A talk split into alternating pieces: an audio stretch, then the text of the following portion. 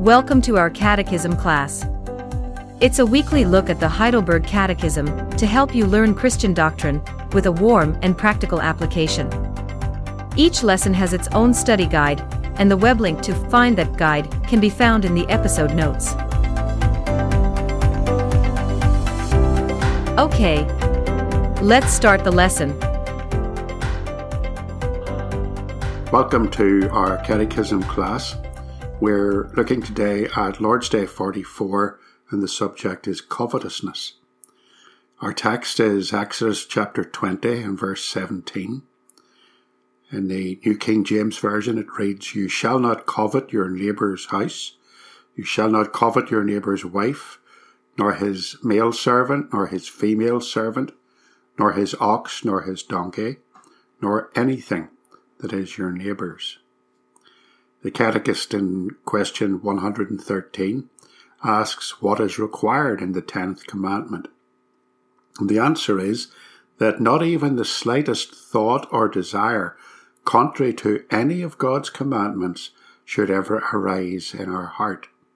Rather, with all our heart, we should always hate all sin and delight in all righteousness.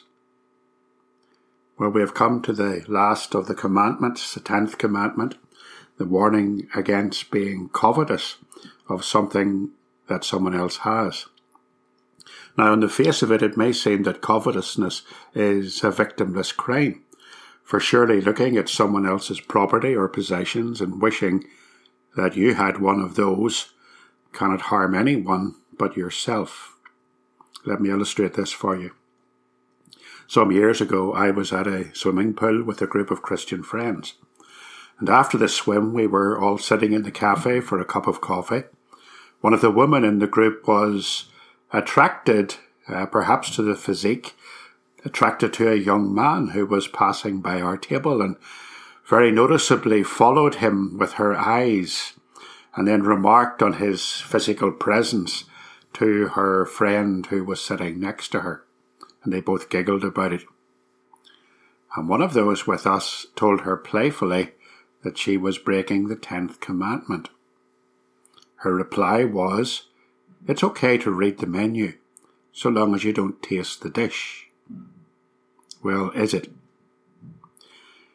Notice that the prohibitions in this commandment are related to the other commandments in the second table of the law. Those commandments tell us that we should not murder, nor steal, nor commit adultery. We should not tell lies about others. And the Catechist relates this commandment back to all of those when he says that not even the slightest thought or desire contrary to any of God's commandments should ever arise in our heart. Should that woman have looked at someone else's husband and said, I like him, I wish I had him or someone like him. So in the tenth commandment, all the commandments of the second table are deepened, and we're left without excuse. All the sins of the second table of the law begin in the heart. Covetousness, the person who is envious, person who is jealous of what someone else has, may be tempted to steal something. Then may be tempted to lie about the theft may be tempted to commit adultery and then lie about the adultery, might be tempted even to murder someone and then lie about the murder. It's all about motive. Because God does not just look at what we do and what we did, but He looks at why we do it and why we did it. So, in the eyes of the Catechist, this commandment is all about why we do the sinful things that we do, about our motives, about the desires in our heart that sees things that we want and causes us to sin in order to have them. A dictionary definition of motive is something such as a need or desire that causes a person to act. So, for example, a murderer could have acted with the motive of obtaining revenge. So motive is what differentiates between the crimes of murder in the courts and the crimes of manslaughter. It's all about motive. And we saw this in our last study too, when we asked that very serious ethical question can we tell lies to protect others? Can we do the wrong thing for the right reason? Very often, the motive is that we want something that someone else has. So let's look at the text of Exodus chapter 20, verse 17, and let's look at some of the motives that are illustrated here. There is an envy of property and possessions. You shall not covet your neighbour's house. Looking at someone's property it may not just be their house, maybe the latest gadget that they have, or their car. Maybe their furniture is better than ours. Maybe they dress in clothes that we could never afford and we become envious, and greed sets in. And we begin to lie or cheat in order that we might have those things. And then he talks about sexual envy. You shall not covet your neighbour's wife. I'm sure that every case of adultery begins when a man or a woman looks at someone, another person to whom someone else is married, and they will say, I want that person. They will have a sexual desire, a lust for that person. And that will lead them to the sin of adultery. And then, of course, they have to cover that up, the sin of lying. And then there's envy of status. His male servant and his female servant.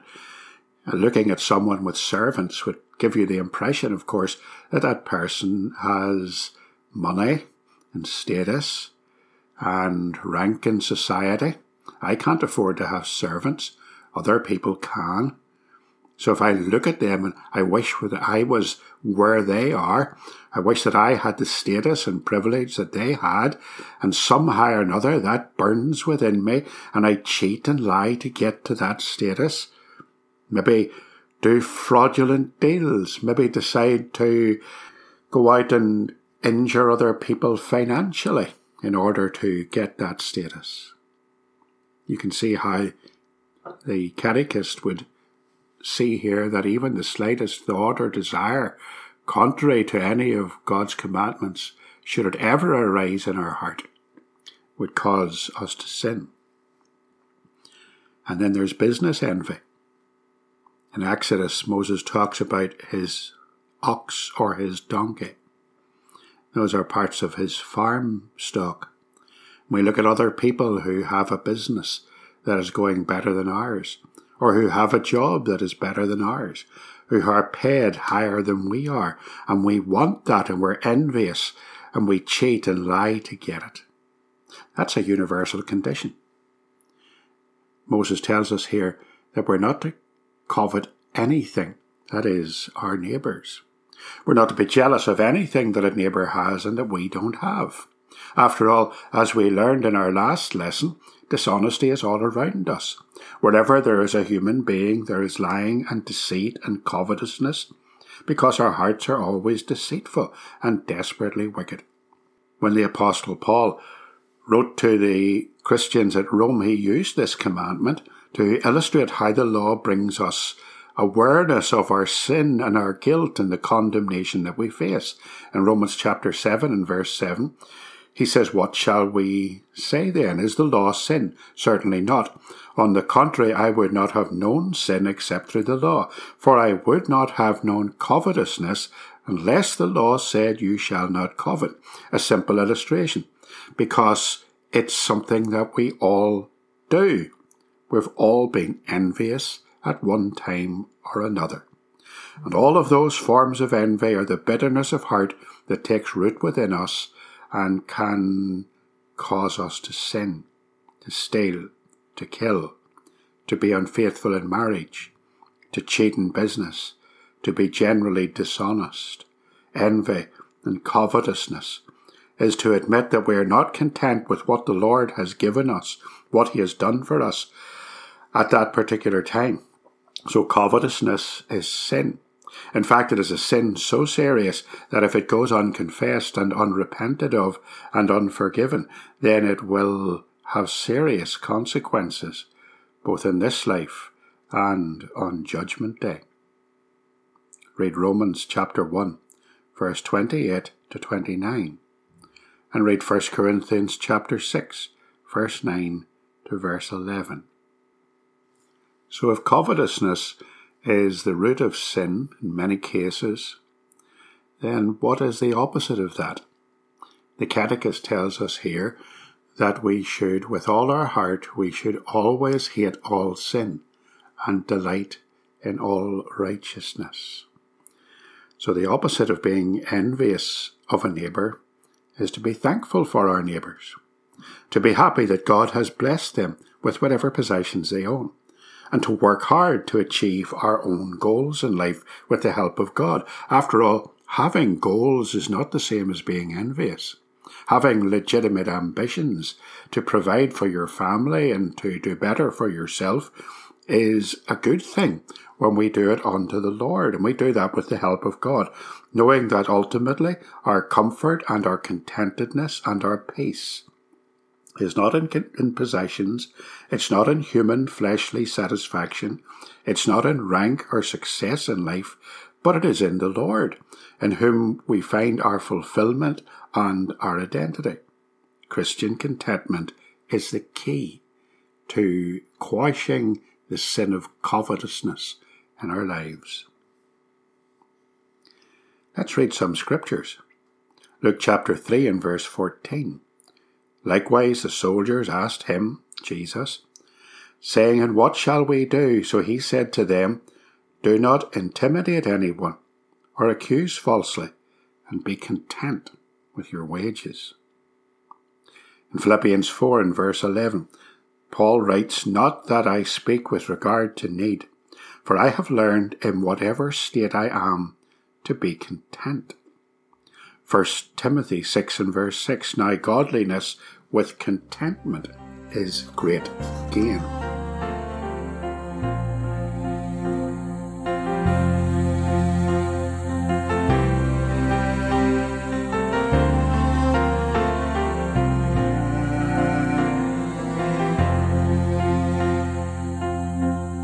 Thank you for listening. If you've enjoyed this episode of the podcast, please help to make it better known by opening the podcast app on your phone or mobile device. Then, search for the Semper Reformata podcast. Subscribe and give it a five star rating. See you next time.